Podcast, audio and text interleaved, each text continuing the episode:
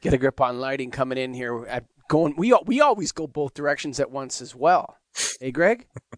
That's right. Always this way, oh, that way. This way, that way. Hey, uh, we're we got Ellis Yan today and Leslie Matt from TCP. Go to you know I love talking to Ellis. I could talk to that guy every day.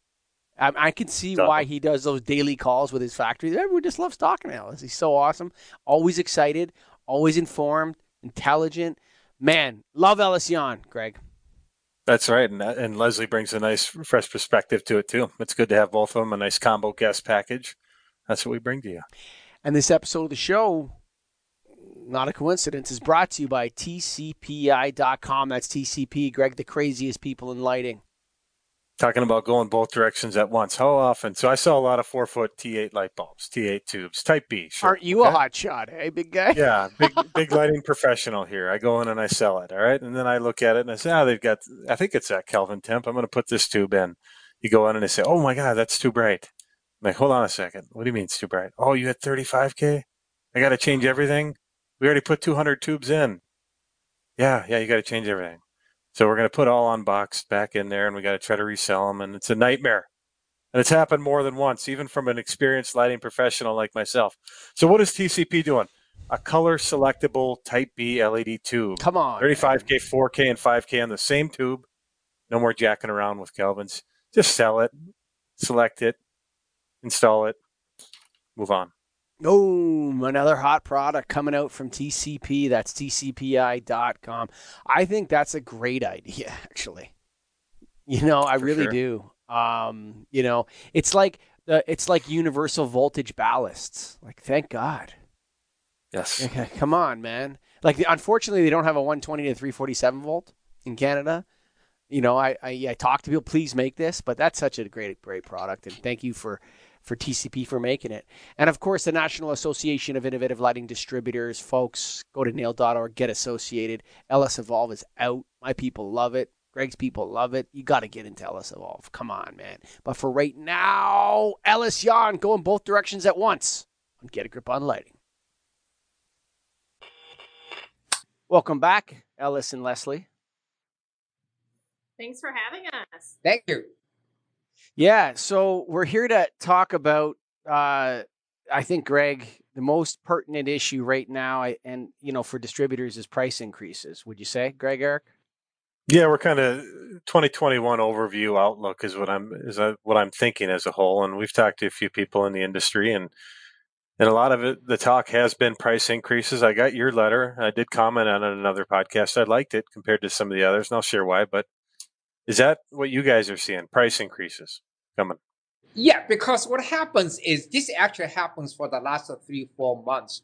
Uh, it's overall, it's to a point we cannot uh, uh, uh, uh, uh get more hits. I mean, the, the, the common way right now, not just the material side, we're talking about a 50% increase on the on the shipping cost. It's up to 60% right, up to 60%. Okay. I mean, it used to be a 4,000 container to Cleveland. Right now, it's like a 65, $6,600. Okay. Now, uh, the issue is if it's so temporary, that's one thing, but we do not see that. We do not see this is a temporary issue. Uh, I even challenged my US team, China team last night. I was talking to Solomon. I said, Solomon, what's going on? So, you know, I mean, the holiday season is over, right? The holiday season is over, normally you will drop uh, at least 30, 40% of volume in the in the normal time. Mm-hmm. But what happened this time? But he basically saying he said, yeah, because we couldn't get a containers here. Okay, so in other words, all the containers end up in the U.S., not coming back to China. So they're actually like mooring balled out in the ocean outside of the port, just sitting there because they're not or they're not being redeployed. The, sh- the ships right. are being more involved, and the containers aren't being redeployed back.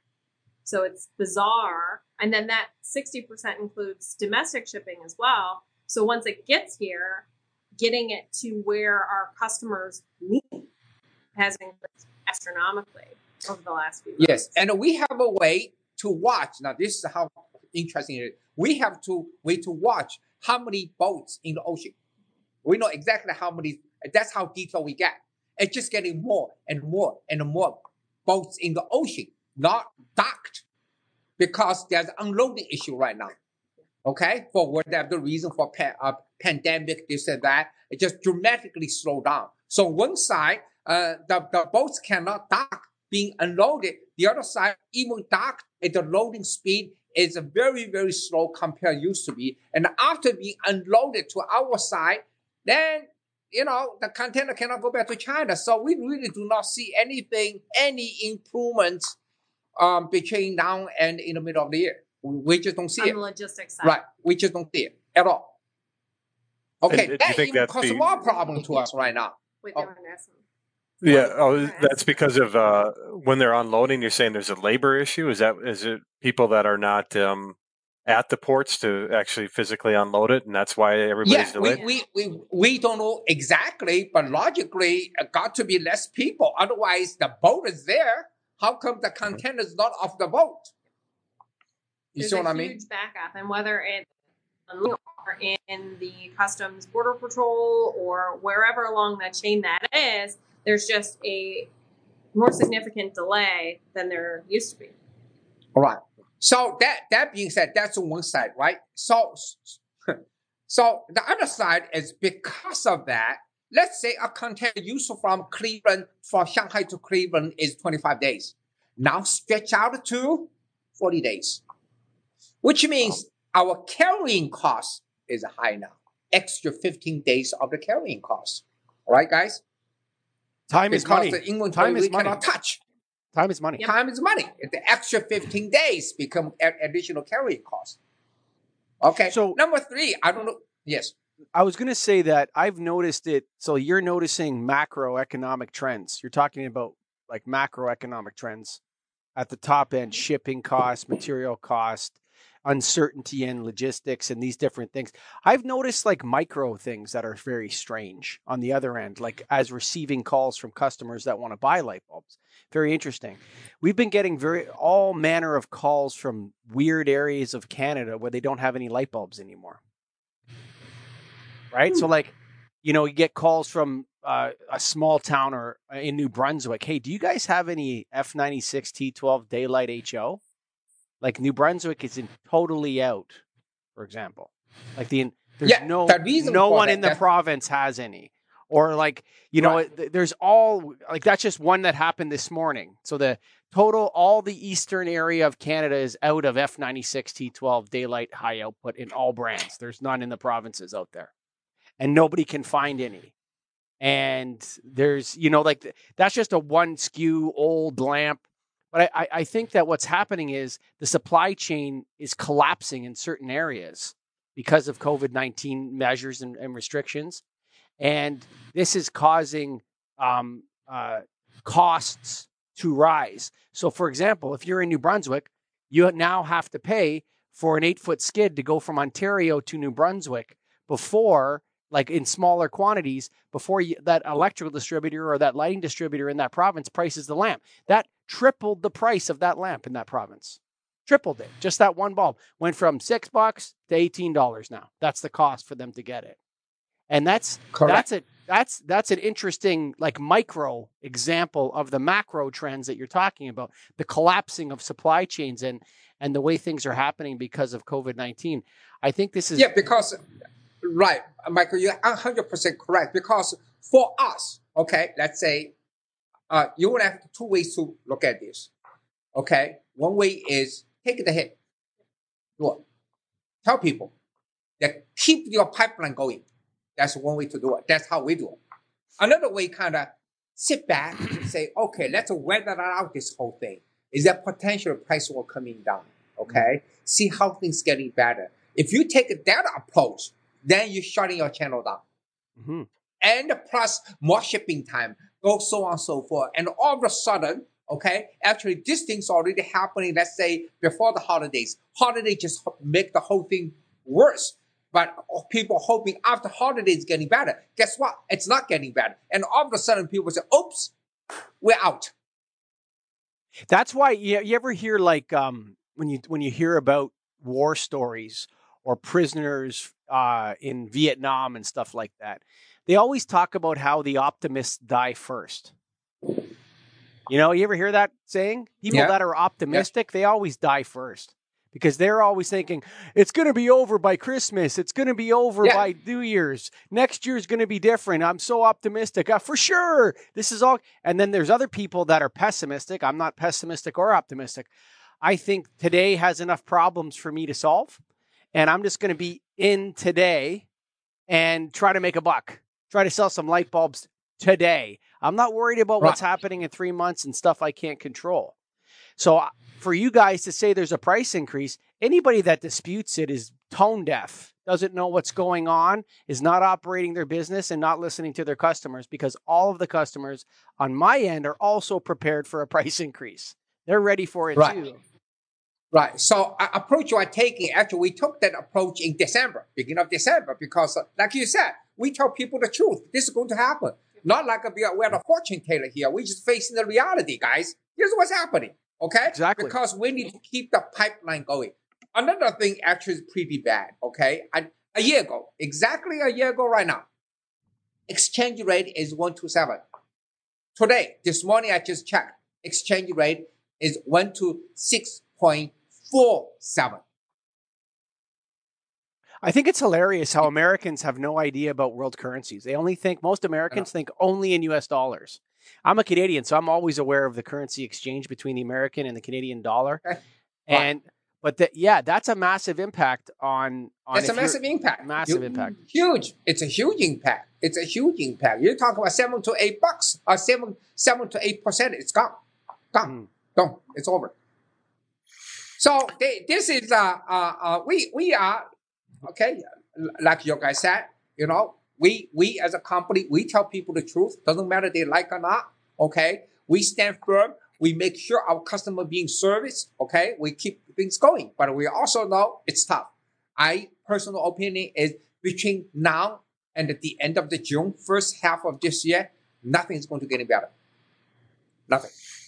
I'm, I'm just think- hoping things stay the way it is right now. Stay the way it is. Do you, Not do you think there's a it's not getting worse. I'm I'm be very happy things not getting worse. It's actually I- easier for things to get worse than for things to get better. Like a lot of people think it's it's going to go back to normal or whatever they're talking about. I my advice to everybody is you're in today, okay? Right now. You worry about selling light bulbs right now, buddy. Pick up that phone, make that call, make that sales call. Don't worry about what's going to happen in 3 to 6 months because nobody has any idea. Check your cash flow. Make sure you have cash in the bank because it can Correct. very easily get worse. Easily get worse. It cannot easily get better. Those two things are different. We need good leadership. We need uh, luck. We need uh, a lot of things to happen for things to get better. And so you you should be- definitely be in the day today and dealing with what's happening right now, and not worry about "Ah, it's going to get better in three months. Well, No, I'm not so sure. not.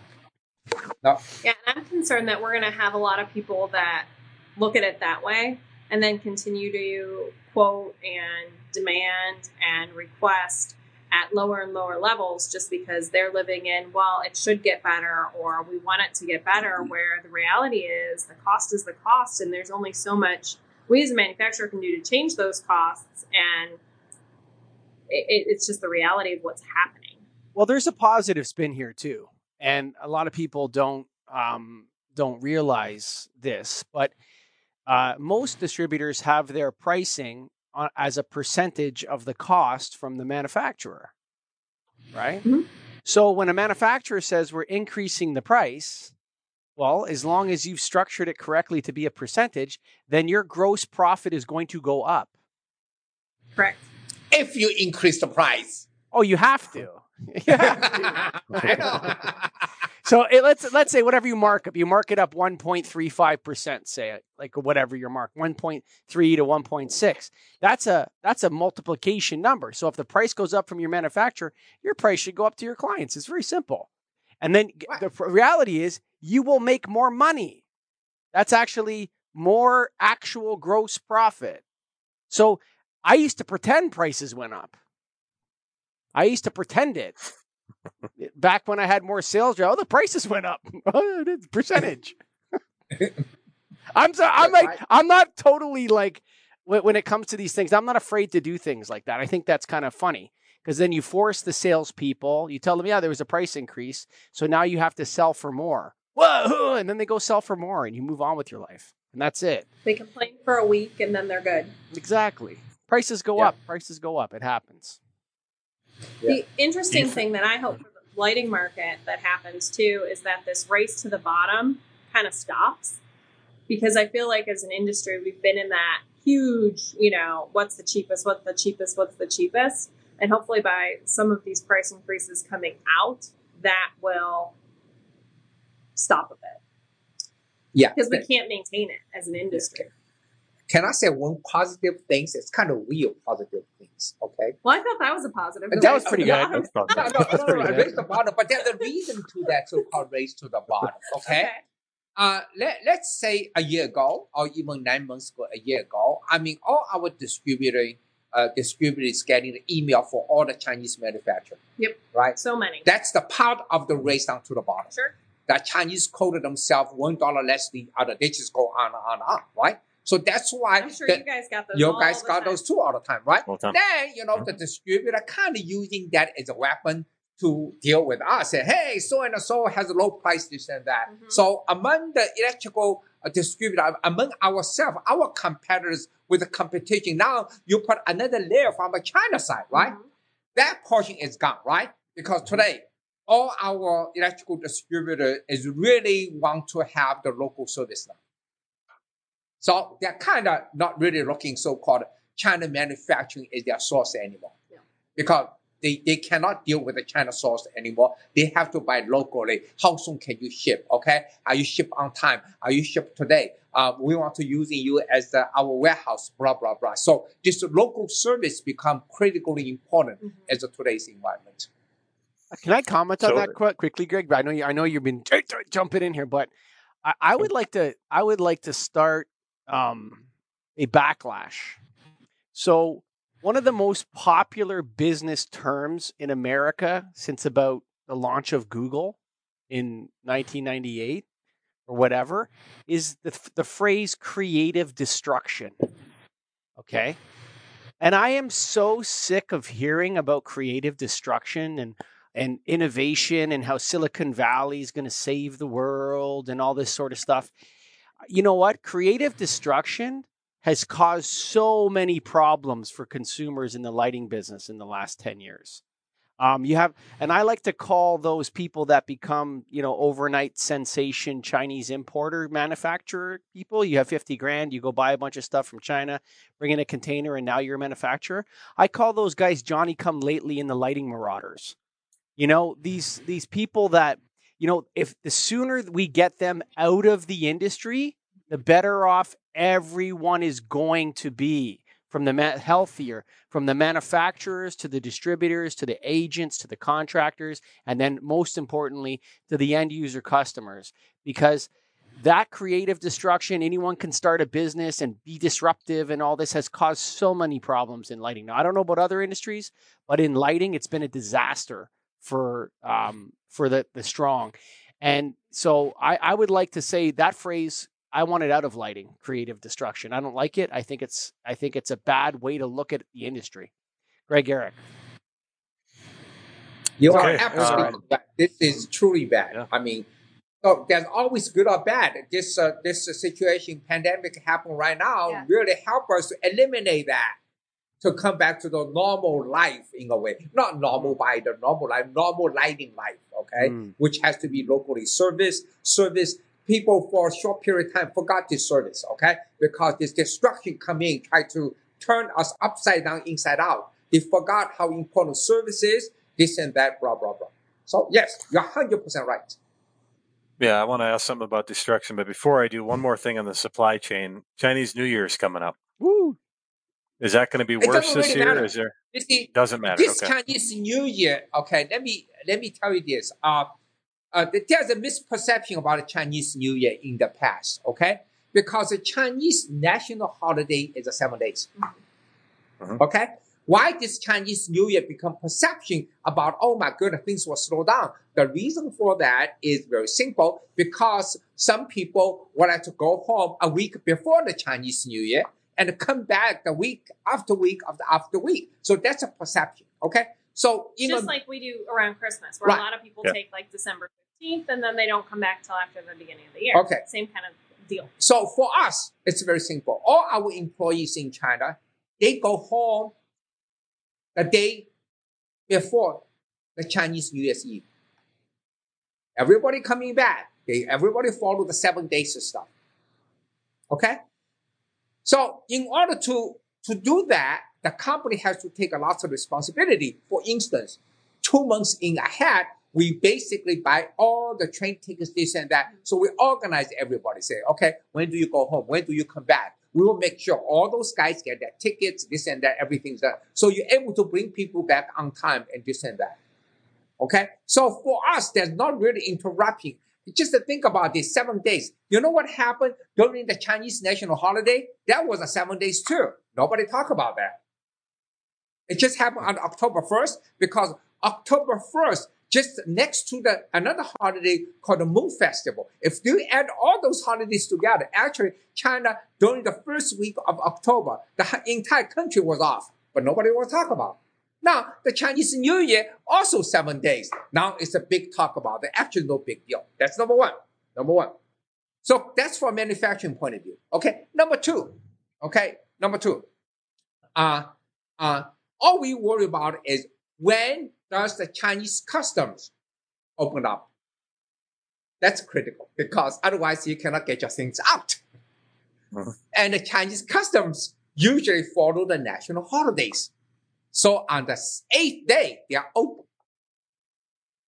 So not really there's issue over there. Okay. Uh, but this year even more interesting because we can have a container stuck in the harbor more than 10 days. I mean, so what's the big deal about seven days on the Chinese New Year? You know what I mean? It's like, you know. Mhm. So that's how we see it. Okay.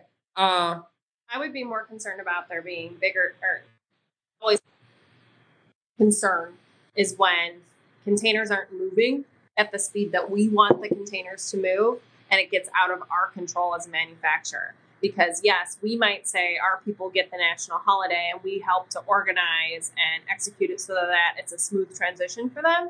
But if their harbor labor and their people don't move at that same pace, that's where we see the delays is when the containers aren't able to be filled, when they aren't able to turn. Yes, customs is open, but are, their group of individuals that are moving those containers onto the ships moving at that Right. same speed? So normally this is what we tell people, okay? Yes, because this is perception issue.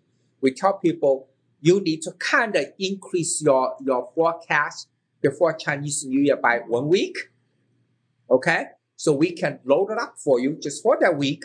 Then we will catch up right after that week. So based on that, so far, even our largest account work out very nicely.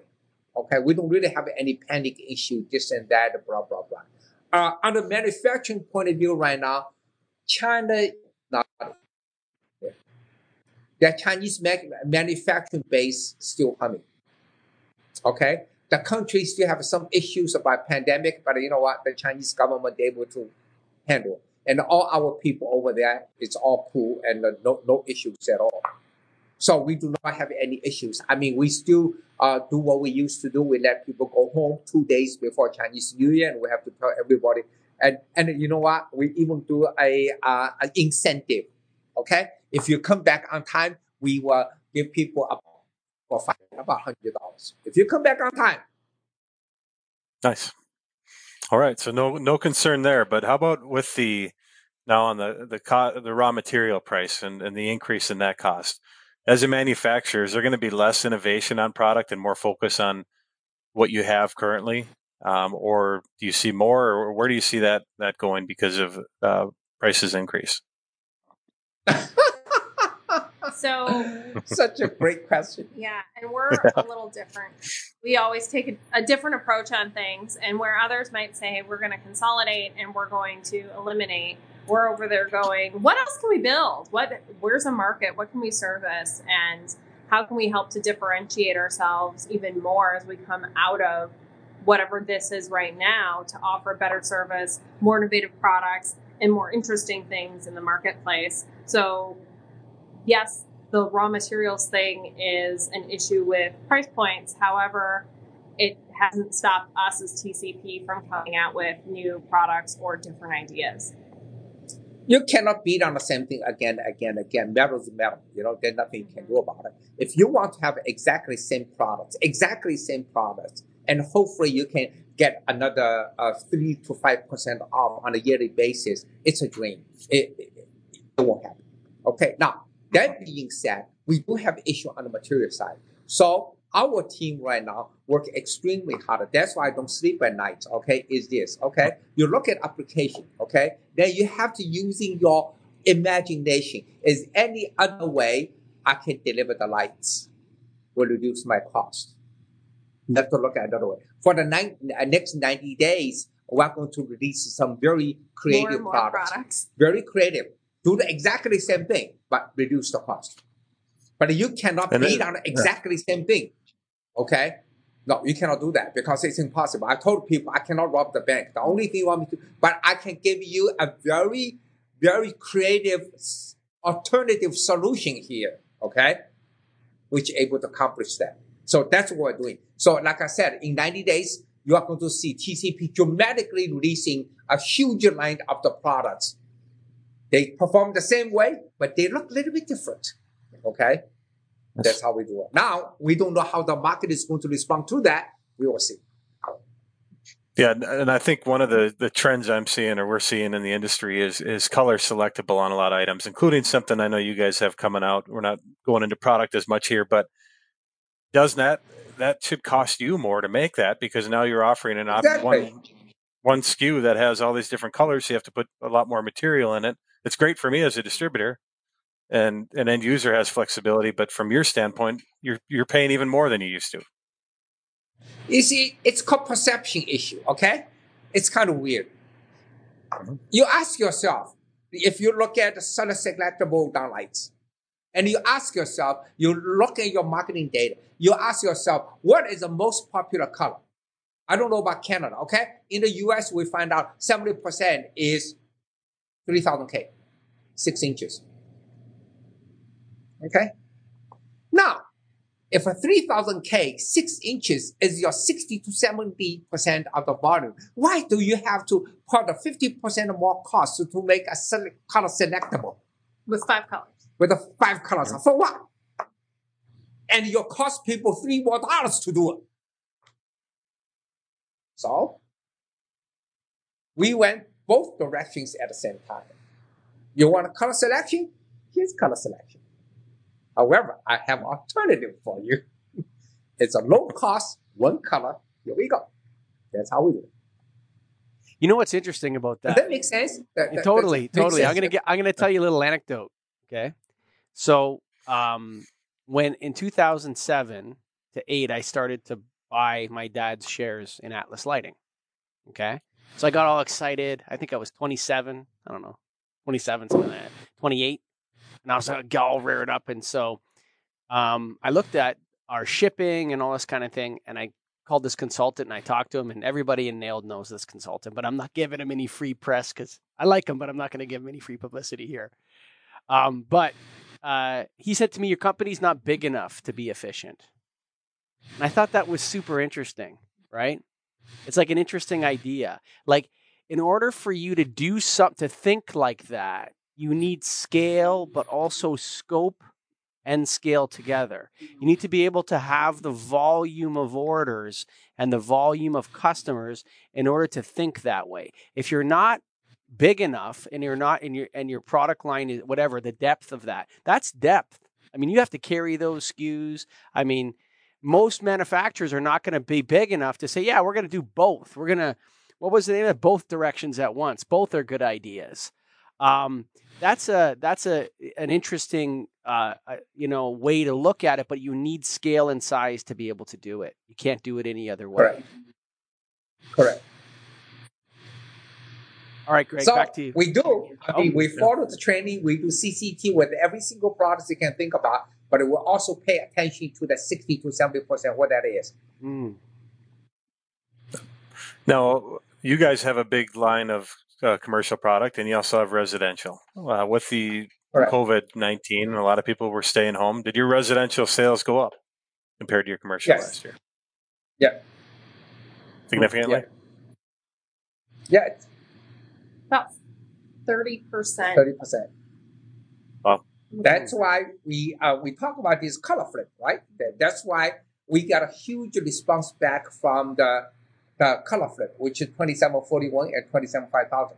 So that's why we're helping people have two colors in their house in one light bulb using the switch on the wall. So that's also kind of kind of matched to what you're talking about. People stay home longer. People work at home longer. Now they need a different lighting, but they they only have one socket. So what do you do?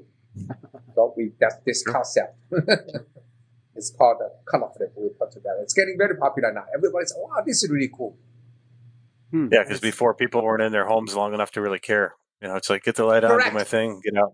Now they're here all the time. so- Yes, Yeah. you got it. They're using spaces that they might not have used before too. You know, or use your dining room for Thanksgiving and Christmas, but now you're using it as your workstation or your homeschool station, where you're actually utilizing that. And it's like, oh, that old incandescent that I never turned on actually burned out. Now what do I do? Then I would say, hey, I'm working a school day using 4100K. The kids getting used to it. There's 4100K in the school classroom, right? So you want to give them some steady. Okay, that's why this color flip coming very easy. All you have to do is uh, Switch on the wall. switch on the wall. That's and your where- work is done. Your- that's where the, the sorry to interrupt you, Ellis, but it just occurred to me. That's where like human centric lighting and health effects and all these types of things, the idea of consumer choice and preference and human centric lighting are not, or like, you know, c- controlled lighting so you can set it to what you want.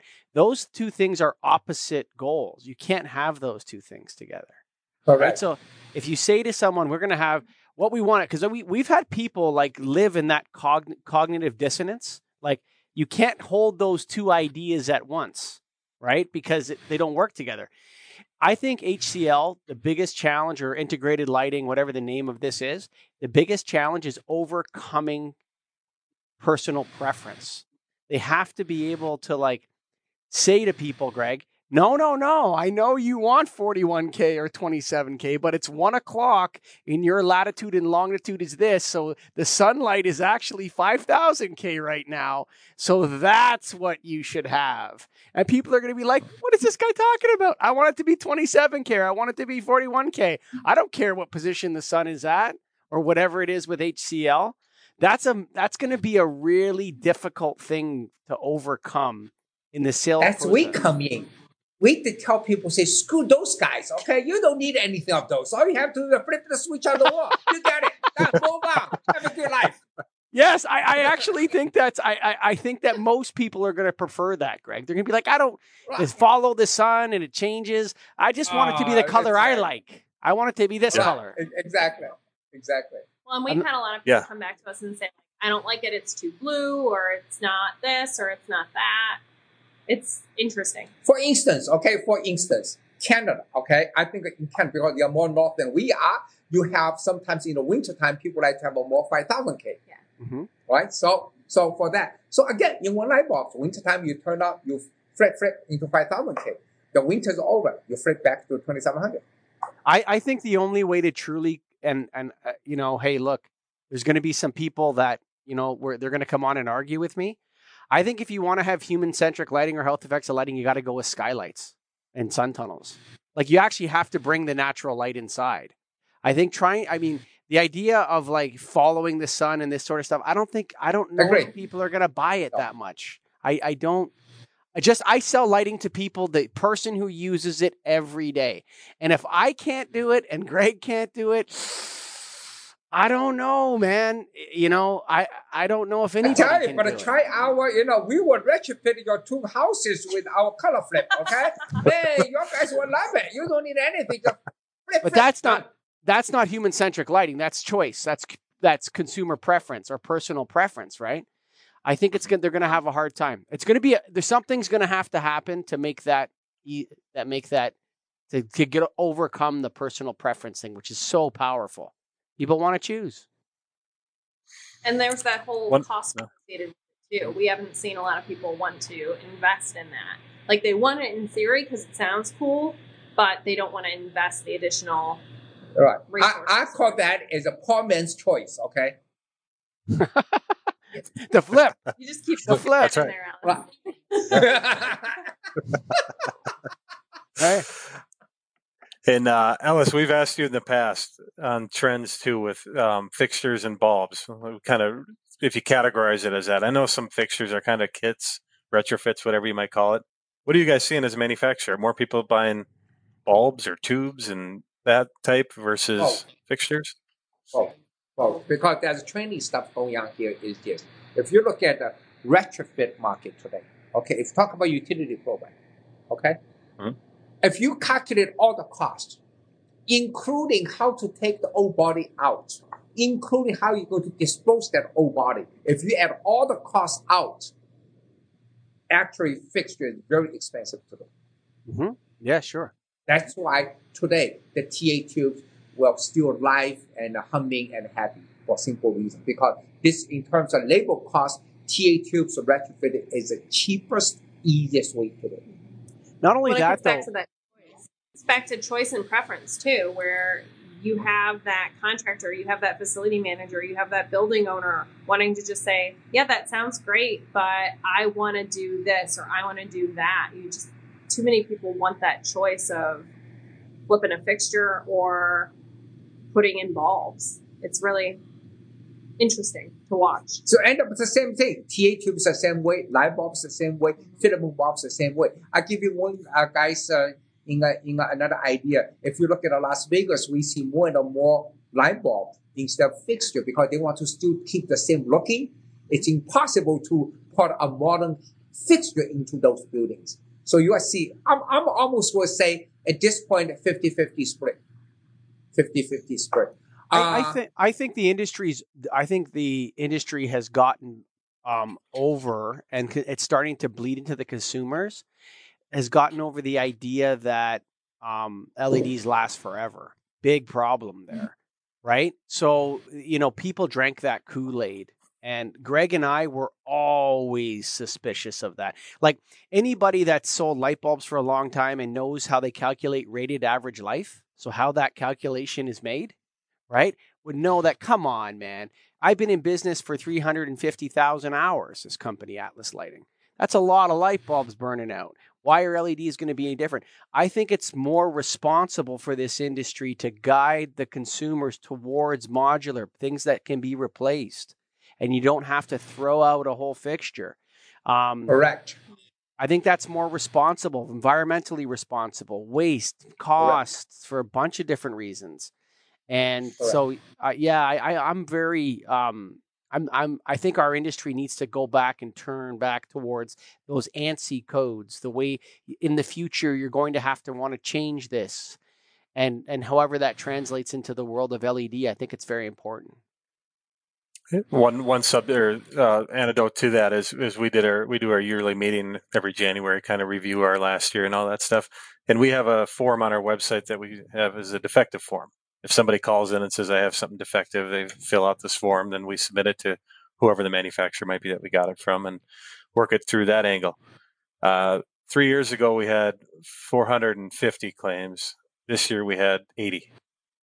So I'm, I think that's that's kind of trending too, along with what you said, Michael. People are starting to understand that, you know, they are they are going to go bad. And in the past, it was like, well, these are, these only lasted me four years. Well, that's four four years is pretty good. I know it's five year, but you know, whatever it might be. So I think that's that's what you're seeing is that is that trend, and I agree on that. That um, we see that. How about from your standpoint on TCP? Are you guys getting more or less effective claims in the past? I know you're good. You don't have product go bad, but you get a lot of people asking you about warranty or getting into the specifics on warranties.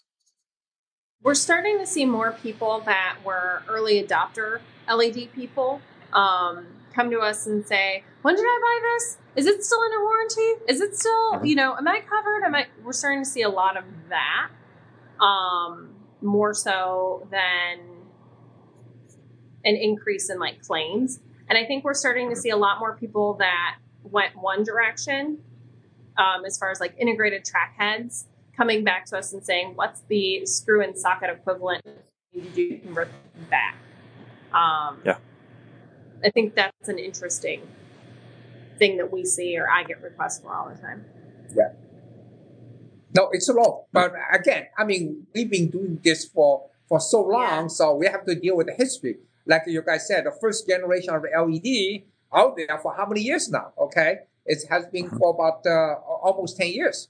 So we got a lots of those things. You know, we try to do as much as we can. But people accepting, like you said, say this should last forever. No, they don't. We see a lot of it on the retail side Right. too, where we see a lot of people come to us, and for some reason, like we have people coming to us for other manufacturers' things too, which I think is interesting and bizarre. But they keep coming and saying like, "Well, I bought this th- four years ago, and it, it burned out, and the guy that sold it to me said it lasts forever." Well, number one, you're calling the wrong company, and we're really sorry to hear that. But we still try to do the best we can. But that Yeah. was the, you know what though? That was the communications even from like in 2015, 2016. The communication from many manufacturers was that idea. This idea of, yeah, if you put it in and you're going to retire by the time. There was a lot of that at LightFair in 2014, 15, 16. Sure. And then it, and then you started to see people a little bit backpedal. Now we're gonna backpedal on that. yeah, it's not a hundred. It's more like fifty. Nah, it's kind of like. And so when I'm talking to customers, I say like an LED T8 tube is like the life of two fluorescent tubes. Yeah. Correct. Exactly. Exactly. And for your guys' information, Leslie just announced last week because uh, her little baby, she started three, uh, three, four months ago, which uh, she created a T8 CCT. Oh yeah. 35, 41, 5000 will be available next month. I don't have So- children. I have products. Right.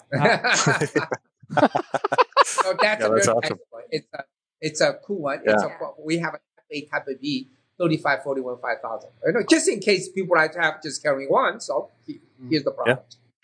No, that's good. And my my last question is now on the commercial side. We talked a little about residential.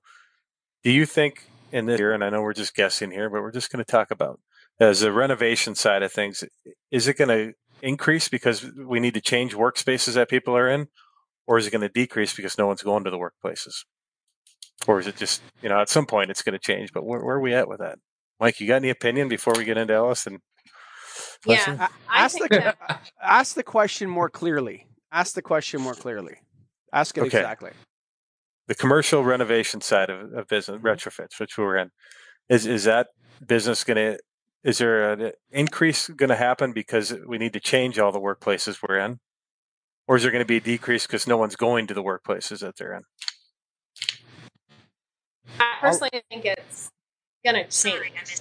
So we're starting to see a lot of, you know, places, at least here, and looking at what's happening around the country and speaking with other people. You're seeing a lot of places that have closed down, opening back up as something different, kind of changing the way that they're doing things, um, flipping things over. And with that, they go through major renovations. So, office spaces, I don't know, but you see things like restaurants, retail locations, those places morph and transition. At least we're seeing a lot of that in Northeast Ohio. This place closed, and now three months later, it's opening as this, or this chef shut down their big restaurant, and now they're flipping it to a fast casual experience. So that's a complete renovation of that space. So we're starting to see that market change a bit. The one that's interesting to me is I'm getting more and more requests through my salespeople for warehouses and large facilities that are still being built or being changed over, and they want to change over to LED. So I, I think it's a little soon to tell, but there's a lot of change happening and a lot of things brewing on that project side. For sure. Well, I think my my yeah, you, Ellis, we need your Mike, comment. Mike, you go first, then then I go second. Okay. Okay. Um, okay. So I think that the, the the idea of um, there's a lot of people. Okay, so I'm going to give you guys a statistic. Okay, right now, ninety nine point nine nine six eight percent of Ontario's population does not have COVID nineteen. Okay, ninety nine point nine nine six eight. Okay. So that's the that that's I just inverted their numbers. So they're giving people the case count and then I took the case count and I divided it by the population because the case count sounds high, so it scares people. But then when you divide it by the population, it actually doesn't really seem that high, to be honest with you. No, it's like a flu. Okay. Hmm. I, I, I think it is. I've had COVID 19. I didn't have any symptoms at all. So I don't even know if it is like a flu. It depends on your age. I don't want to get into COVID though. But what into like discussing what Can we have is. your blood? Can we What's that? suck your blood? Can we suck your blood? Yeah, Yeah. you have antibodies. You have to share with Hold Okay? Yeah.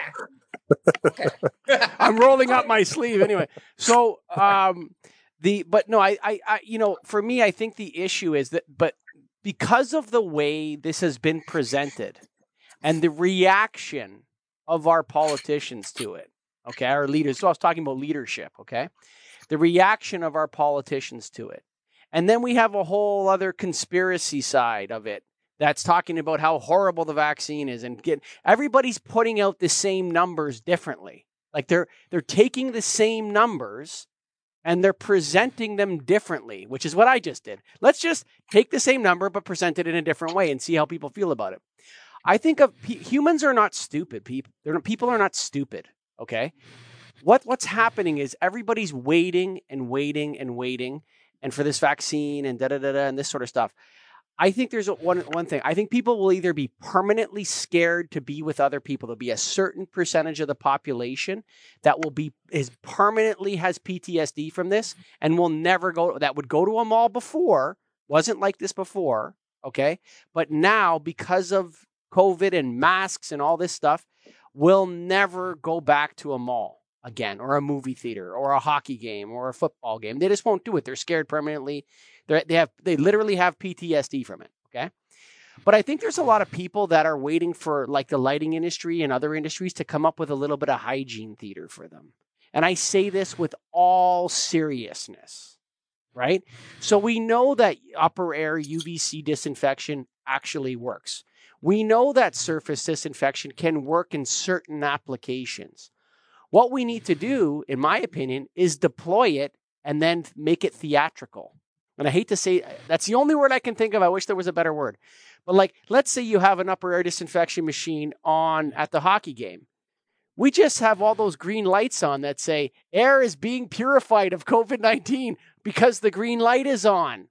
And I think most people, I, there'll be a section that's totally, uh, completely devastated for the rest of their lives, sadly. But I think most people will be like, yeah, great. We got, see the lights on. Let's do it. Let's party. Let's go to a hockey game. The green light's on. You see the green light, whether that's from HVAC or lighting or whatever. We need to signal to people that we've done something so that now they can enter the space. And I think the vaccine is that. I think a lot of this vaccination stuff um, is a way to accelerate or do something to give people a sense that now this is over. So move on, right? I hope that's my hope. And I think the lighting industry can can help facilitate the we were talking about the 33300. Remember that, Greg? You guys know the Mhm. 33300? That rule? 3% is energy and maintenance, 30% is real estate, 300 is the cost of the people in the building. If we can't get the people in the building, none of the other two matter anyway. Right? So we've inverted that. So as a society, we have to signal people with something to tell them that it's actually safe. Even if it's only 3% safer, or I hate the word safe now, but even if it's like 3% of the air is disinfected, if it's doing something that increases the purity of the air, in- increases the the uh, these um the, the disinfection of the toilet or whatever it is in the public space you're trying to do, we need to advertise that that that's happening so that people can then be signaled that now it's safe. And whether or not it's 3% or 10% or 15% or 40% more safe, does that does the percentage really matter or is the fact that it's efficacious matter? That's what I think has to happen. And if we do that, I think the vast majority of people will return to going to hockey games and malls and movie theaters and everything else because they're going crazy at home right now. That was a little bit longer than I wanted, Ellis. But I, I think, Okay, can I have my turn now? yes, go. Yes. I haven't said anything yet. Okay, I you you are very philosophical. You are very uh, your analysis is very correct. Uh, but I coming from the other end, pure number end. Okay, I believe if you look at the entire commercial, at today. Okay, the penetration for the retrofitting maybe I would say twenty five percent to twenty eight percent. So in other words, you have a more than 70% has not been touched yet. Okay, Mm-hmm. let's start with that.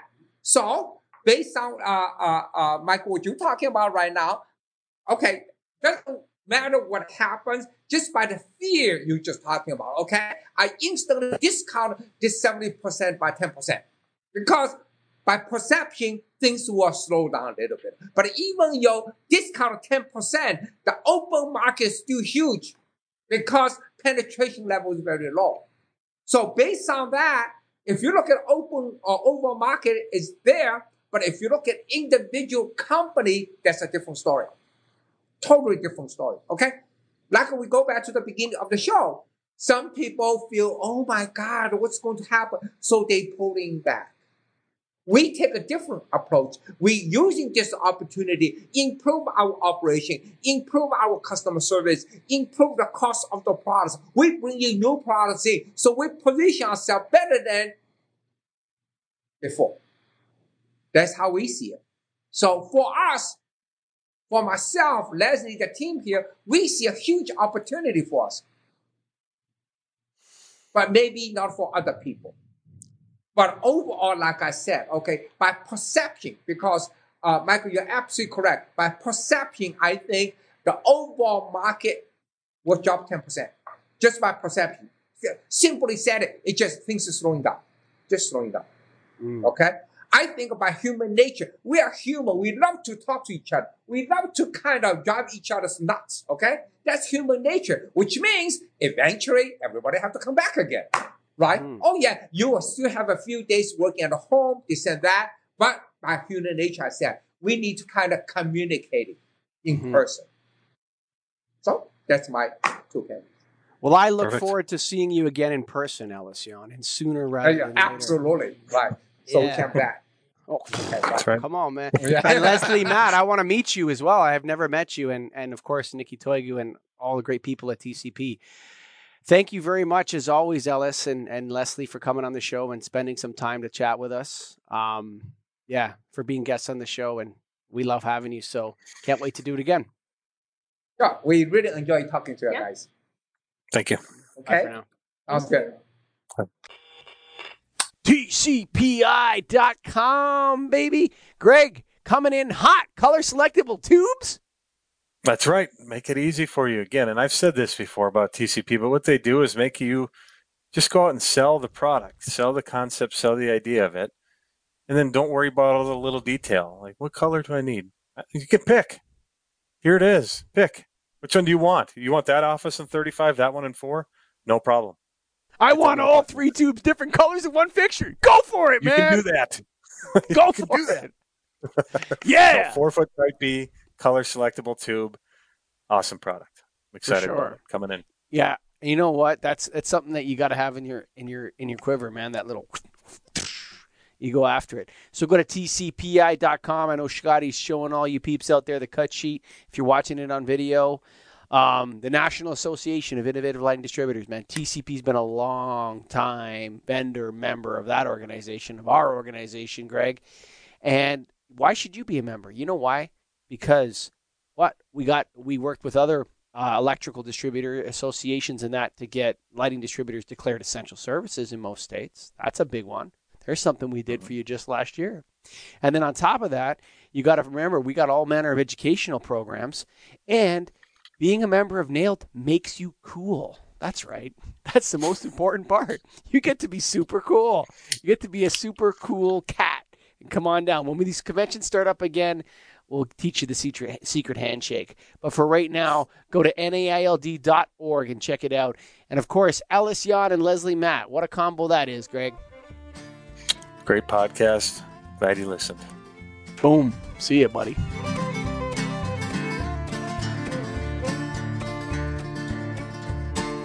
Written on the rectory wall, there's a sign there for all. You are lost, the Lord is there to find you.